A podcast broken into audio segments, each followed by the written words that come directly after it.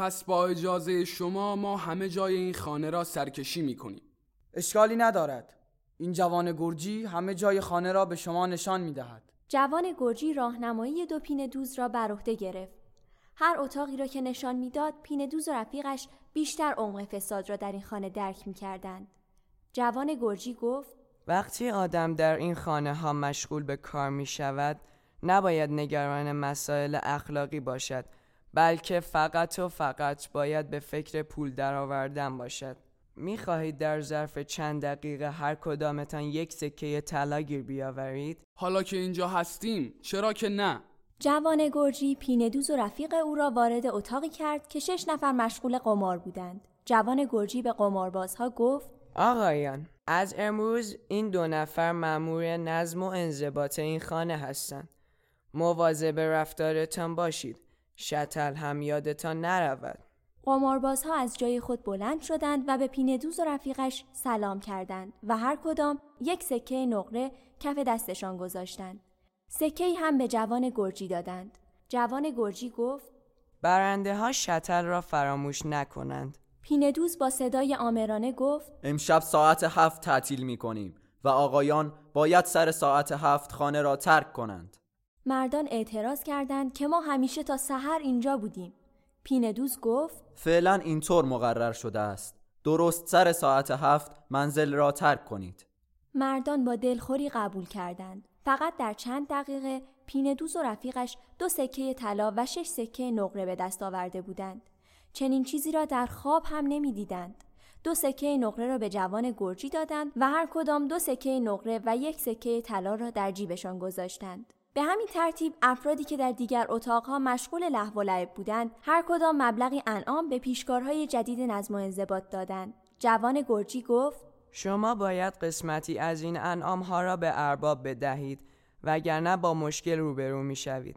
به علاوه باید هر هفته مبلغی هم به سرگزمه بدهید، وگرنه شما را عوض می کند. تقریباً 1/3 پولی که گیرتان می آید مال خودتان می شود. بقیه را باید به ارباب، سرگزمه، گزمه و بقیه خدمتکارهای با نفوذ بدهید. حدود ساعت 6 بعد از ظهر پینه دوز و رفیقش تمام 38 اتاق خانه را دیده بودند و از جوان گرجی رموز زیادی را آموخته بودند. آنها هرگز فکر نمی کردند که در پایتخت کشور در نزدیکی قصر شاه عباس خانه‌ای باشد که این همه فسق و فجور و لهو و لعب در آن انجام شود. رفیق پینه دوز گفت: سر من دارد سوت می کشد.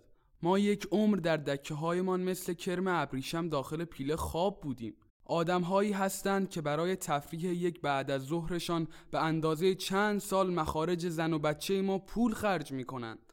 پول خوبی گیرمان آمد، ولی من راضی نیستم. این شغل کثیفی است. هم از نظر شرعی و هم از نظر عرفی و اخلاقی ما سقوط کرده ایم و در منجلاب فساد گیر افتاده ایم. حالا که شاه و گزمه هایش ما را به اینجا هدایت کردند، دیگر بهتر است خیال خود را راحت کنیم و حرف وجدان نزنیم. وقتی آدم میفهمد که گزمه و سرگزمه و داروغه از این کثافتکاری ها درآمد دارند، از کجا که وزیر و شاه هم از این راه سود نبرند. راستش من از اینجا خوشم آمد. بهش که میگویند همینجاست. خانه زیبا با باغچه آراسته، حوضهای پرآب، اتاقهای پر از حوری و قلمان، انواع خوراکی و اشربه، طلا و نقره. راستی ما خواب هستیم یا بیدار؟ تو در همین 2 ساعت کافر شدی. ما از بس گرفتار بودیم نماز نخواندیم. دم غروب بود. دوید وضو ساخت و نماز خواند و از خدا با التماس خواست از این بهشت او را رها کند و به دوزخ دکه پینه دوزی وارد سازد و فوری به جوان گرجی و رفیقش پیوست. ساعت 6:30 بعد از ظهر بود. جوان گرجی گفت: بروید یک بار دیگر به مشتری ها اخطار کنید که خانه را سر ساعت 7 ترک کنند. در یکی از اتاقهای مخصوص قلمان دوستان پینه دوز به یکی از اعیان محلهشان برخورد کرد. آن مرد با دیدن پینه دوز یکه خورد و گفت: تو اینجا چه کار میکنی؟ حضرت عالی اینجا چه کار میکنید؟ من برای رفع خستگی به اینجا آمدم. من از امروز مأمور نظم این خانه هستم. تو باید راز مرا نگه داری. من زن و بچه دارم و اگر کسی بو ببرد که به این خانه می آیم، آبرو و حیثیتم از بین می رود. اصلا پدرزنم طلاق دخترش را میگیرد و من بیچاره میشوم. خیالتان راحت باشد. آن مرد 2 سکه طلا به پینه دوز انعام داد و پرسید: من از تو مطمئن باشم؟ مطمئن باشید. رفیق پینه دوز از راه رسید و گفت: چرا معطل هستی؟ پینه دوز سکه ها را طوری در جیبش گذاشت که رفیقش متوجه نشد و گفت: مسئله نیست. آقا سوالی داشتند و من هم جواب دادم. پینه دوز وقتی پولهای طلا را در جیبش می‌فشرد پیش خود گفت: راستی همین چند لحظه پیش از خدا خواستم مرا خلاص کند، ولی مثل اینکه این طلا خود شیطان است. ساعت 7 بعد از ظهر همه مشتری‌ها از خانه رفته بودند. پینه دوز و رفیقش نزد ارباب رفتند. هر کدام قسمتی از انعام‌های خود را به ارباب دادند. او آنها را تشویق به کار کرد. او به آنها گوشزد کرد: مبادا در این خانه تفریح را از حد بگذرانید. مشروب نباید بخورید. قمار نباید بکنید. دود و دم نباید بکشید. ولی در سایر کارها هفته 1 بار مجاز هستید. ارباب سهم سرگزمه را در کیسه چرمی نهاده بود و به آن گره مخصوصی زده بود که باز کردن آن برای آدم ناوارد امکان نداشت. 2 قابلمه بزرگ پر از غذا هم آنجا بود. ارباب گفت: این قابلمه ها مال شماست. این کیسه را هم به هر کس که باید برسانید برسانید. آنها قابلمه های غذا را برداشتند و از خانه خارج شدند. هنوز 100 قدمی از خانه دور نشده بودند که متوجه شدند شخصی آنها را صدا می‌زند. مردی که آنها را صدا می‌زد گفت: کیسه را تحویل دهید. پینه دوز و رفیق او گفتند: کدام کیسه؟ مرد گفت: کیسه‌ای که ارباب داد. آنها فهمیدند که شخص رابط همان فرد است. بنابراین کیسه را به او دادند. آن مرد گفت: من هر شب همین موقع در همینجا کیسه را از شما می‌گیرم. این را گفت و به سرعت دور شد. قیافه این شخص خیلی آشنا به نظر می‌رسید. قیافه او برای من هم آشنا بود، ولی نمیدانم او را کجا دیدم. پینه دوز و رفیقش به 4 سوق رسیدند. هر کدامشان باید به راهی می‌رفتند. درست در لحظه‌ای که می‌خواستند خداحافظی کنند، رفیق پینه دوز گفت: شخصی که کیسه را از ما گرفت صاحب قهوه‌خانه‌ای است که ما امروز در آنجا نهار خوردیم. همینطور نیست؟ درست است، همینطور است. پس معلوم می‌شود ما داخل یک شبکه بزرگ کار می‌کنیم. سر راه پینه دوز به برادرهایش اطلاع داد که امشب هم با زن و بچه‌ها برای شام به خانه او بیایند. ساعت 7:30 بود که وارد خانه شد. زنش نگران او شده بود، چون هر شب زودتر به خانه می آمد. وقتی شوهرش را با یک قابلمه بزرگ دید تعجب کرد. مرد گفت: من امروز در یک غذاخوری بزرگ کار پیدا کردم و علاوه بر مزد و انعام به ما غذا هم دادند. من هم چون دیدم غذا خیلی زیاد است، برادرهایم را هم برای شام دعوت کردم. زنش گفت: مقداری میوه و شیرینی هم داریم. چیزی کسر نیست. الان شام را آماده می کنم. پینه دوز وضو گرفت که نماز بخواند، ولی یک مرتبه این سوال برایش پیش آمد که با این شغل جدید و با این نان حرام آیا اصلا باید نماز بخواند یا نه؟ بالاخره به نماز ایستاد و از خداوند طلب آمرزش کرد. در فکر بود که چه باید بکند. تصمیم گرفت امشب پس از شام صلاح و مصلحت کند و مسئله را با برادر محصلش و درویش در میان بگذارد.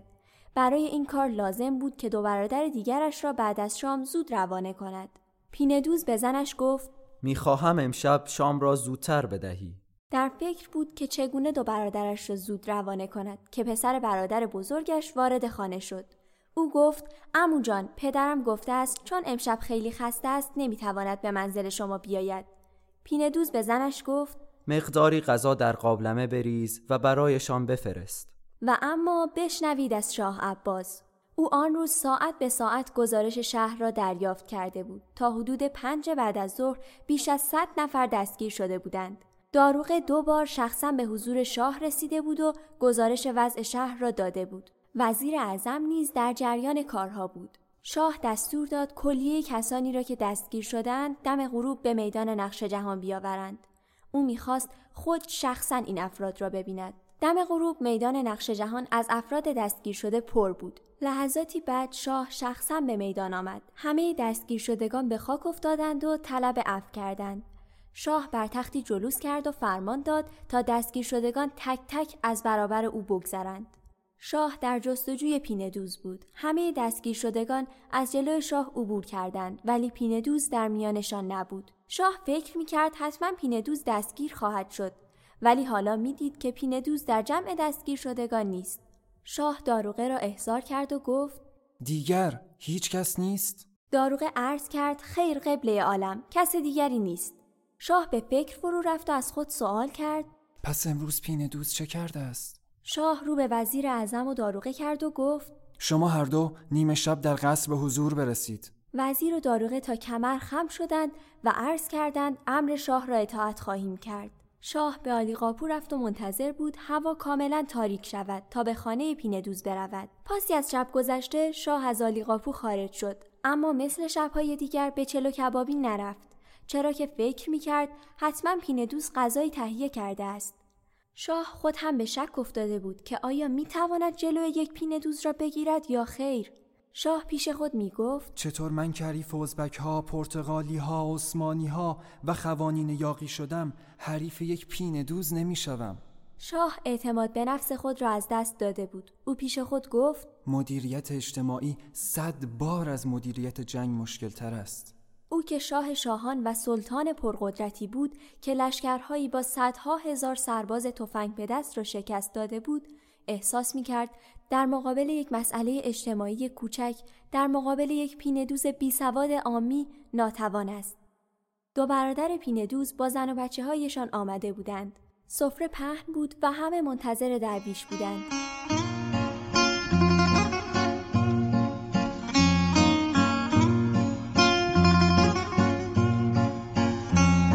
ادامه این داستان رو فردا شب براتون تعریف می‌کنم.